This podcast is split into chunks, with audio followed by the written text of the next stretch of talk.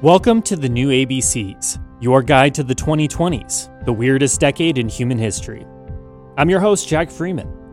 In this podcast, I'll tell you everything you need to know about the 2020s, a decade where everything's made up and the points don't matter. A quick disclaimer, I have a bachelor's degree from a mid-major state school in Kansas, so nothing should be held against me in 20 years, when it turns out I'm wrong about literally everything. On this week's episode, the letter B.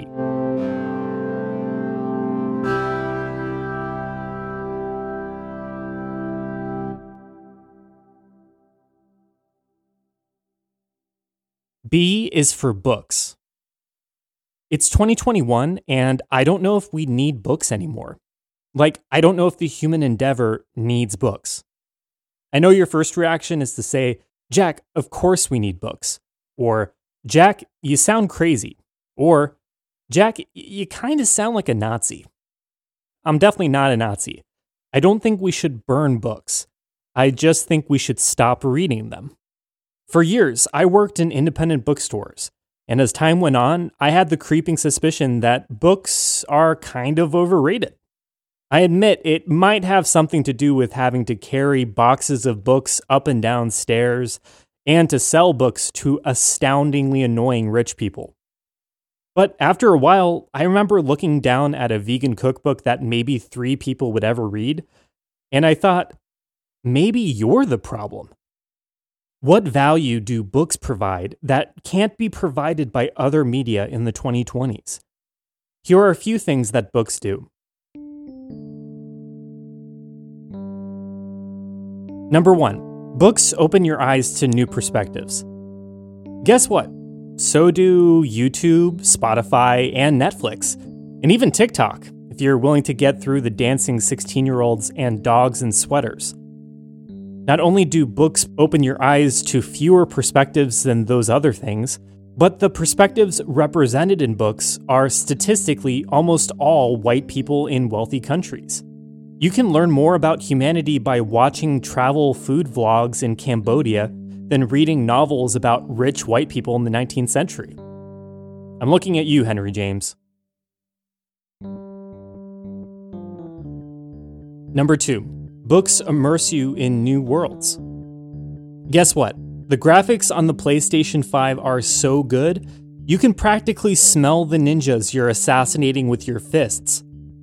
In some modern video games, you can roam hundreds of square miles of expertly designed landscapes, and you can talk to AI characters, and you can even tell your own character to pee in the woods. If a character pees in the woods and no other characters are around to hear it, does it make a sound? Yes, and it's very realistic. The Lord of the Rings books are immersive, but they aren't 4K. Number 3, books contain knowledge. Guess what? So does Wikipedia. And Wikipedia is constantly updated and expanded as knowledge is updated and expanded. Books are limited by time and space.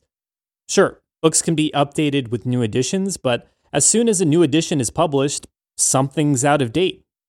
Meanwhile, Wikipedia is unlimited, existing outside of time and space, like God, or Kanye West's idea of himself.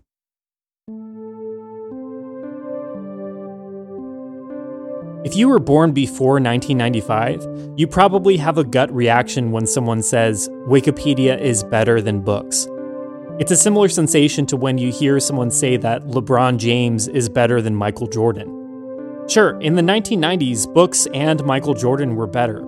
But now it's the 2020s, and Wikipedia still plays 46 minutes a game and got hair plugs. In the 2000s, Wikipedia was pretty unreliable. It was the world's first database of open source knowledge. Anyone with a basic understanding of coding could change any article on Wikipedia at any time. This was sometimes abused, but mostly it was hilarious. For a few minutes in 2008, according to Wikipedia, the first law of thermodynamics was, don't talk about thermodynamics. Also, according to Wikipedia in 2010, Charlie Sheen is half man, half cocaine. As Wikipedia's popularity and reach grew, so did its restrictions on editing. While it's still largely open source, in that articles can still be freely revised, changes to articles are vetted and checked by a complex system of editors and curators who flag claims without sources and remove obvious trolling. This has made Wikipedia way more reliable. And aside from the throwaway joke, like that Senator Ted Cruz's parents are a goblin and a bowl of oatmeal, Wikipedia is almost always up-to-date and accurate. In the 2020s, Wikipedia is the main reference for the entire English-speaking world. Google, the world's rich and skeevy roommate, uses Wikipedia as a shorthand answer to any search. If you look at the references section of most Wikipedia articles, you'll find actual references written by actual people with letters after their names. There are so many people with PhDs on Wikipedia, it's surprising the website isn't just pictures of scotch and loneliness. So, why use books to access knowledge in the 2020s? Well, books are still considered more authoritative than Wikipedia or any other source on the internet. This might be because many books have to pass through more gatekeepers. If you want to get a nonfiction book printed and distributed by one of the biggest publishers, you either have to go through dozens of levels of revision by editors, copy editors, and other experts, or you're Bill O'Reilly. While many books are authoritative resources on a subject, they're always painfully limited. Each book begins and ends, and new editions of a book can take years or even decades to produce. Authors are always limited by their resources and perspectives, and no matter how many editors and research assistants and subject matter experts are involved, that number will always be a number. Meanwhile, the internet isn't limited to a number, unless that number is 69. Nice. Books also have economic limitations. Have you been to a bookstore in the last 10 years? New hardcover books cost $40. Do you know the price of knowledge? It isn't priceless. It's $40. And sure, libraries are free or cheap, but have you been to a library in the last 10 years? The only people at libraries are homeless people, high school students feeling each other up in the art history section, or university students who need a quiet place to write papers on their MacBooks. Meanwhile, you can get the internet, a catalog of the entire human experience, for $19.99 a month. Though if you have Time Warner, you may have trouble accessing the catalog of the entire human experience during thunderstorms or the Super Bowl. Why do we still have books in the 2020s? Why should we, as a species, keep reading, writing, editing, publishing, and investing in books? I live in New York City, having recently moved across the country. And while I was excited to move to New York, I wasn't excited to sell or give away most of my possessions. I got rid of everything except some clothes and small personal items.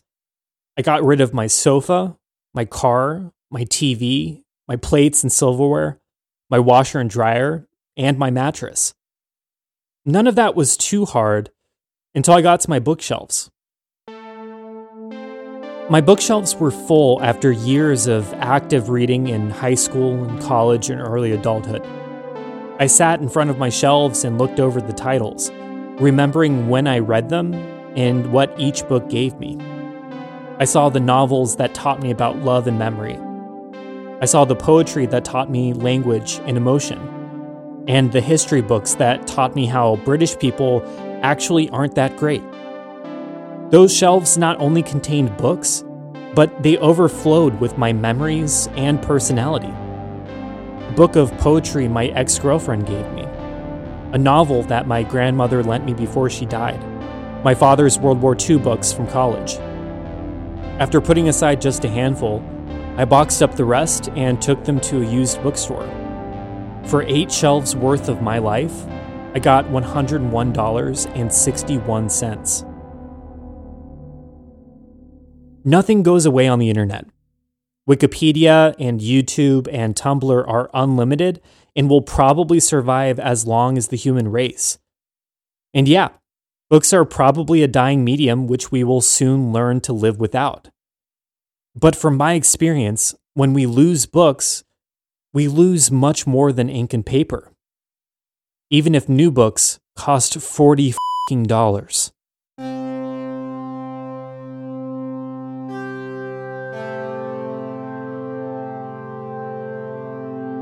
This has been The New ABCs. Real quick, if you live in the Detroit area, I'll be at the Comedy Castle in Royal Oak this Thursday through Saturday, August 19th through 21st, and I'd love to see you. Ticket info at jack-freeman.com. Episodes of The New ABCs come out every week. If you want to keep in touch, follow us at The New ABCs Podcast or reach out at thenewabcspodcast@gmail.com. If you have a moment, a rating or review on your podcast app would make me feel like LeBron James's hairline. Until next time, stay goofy.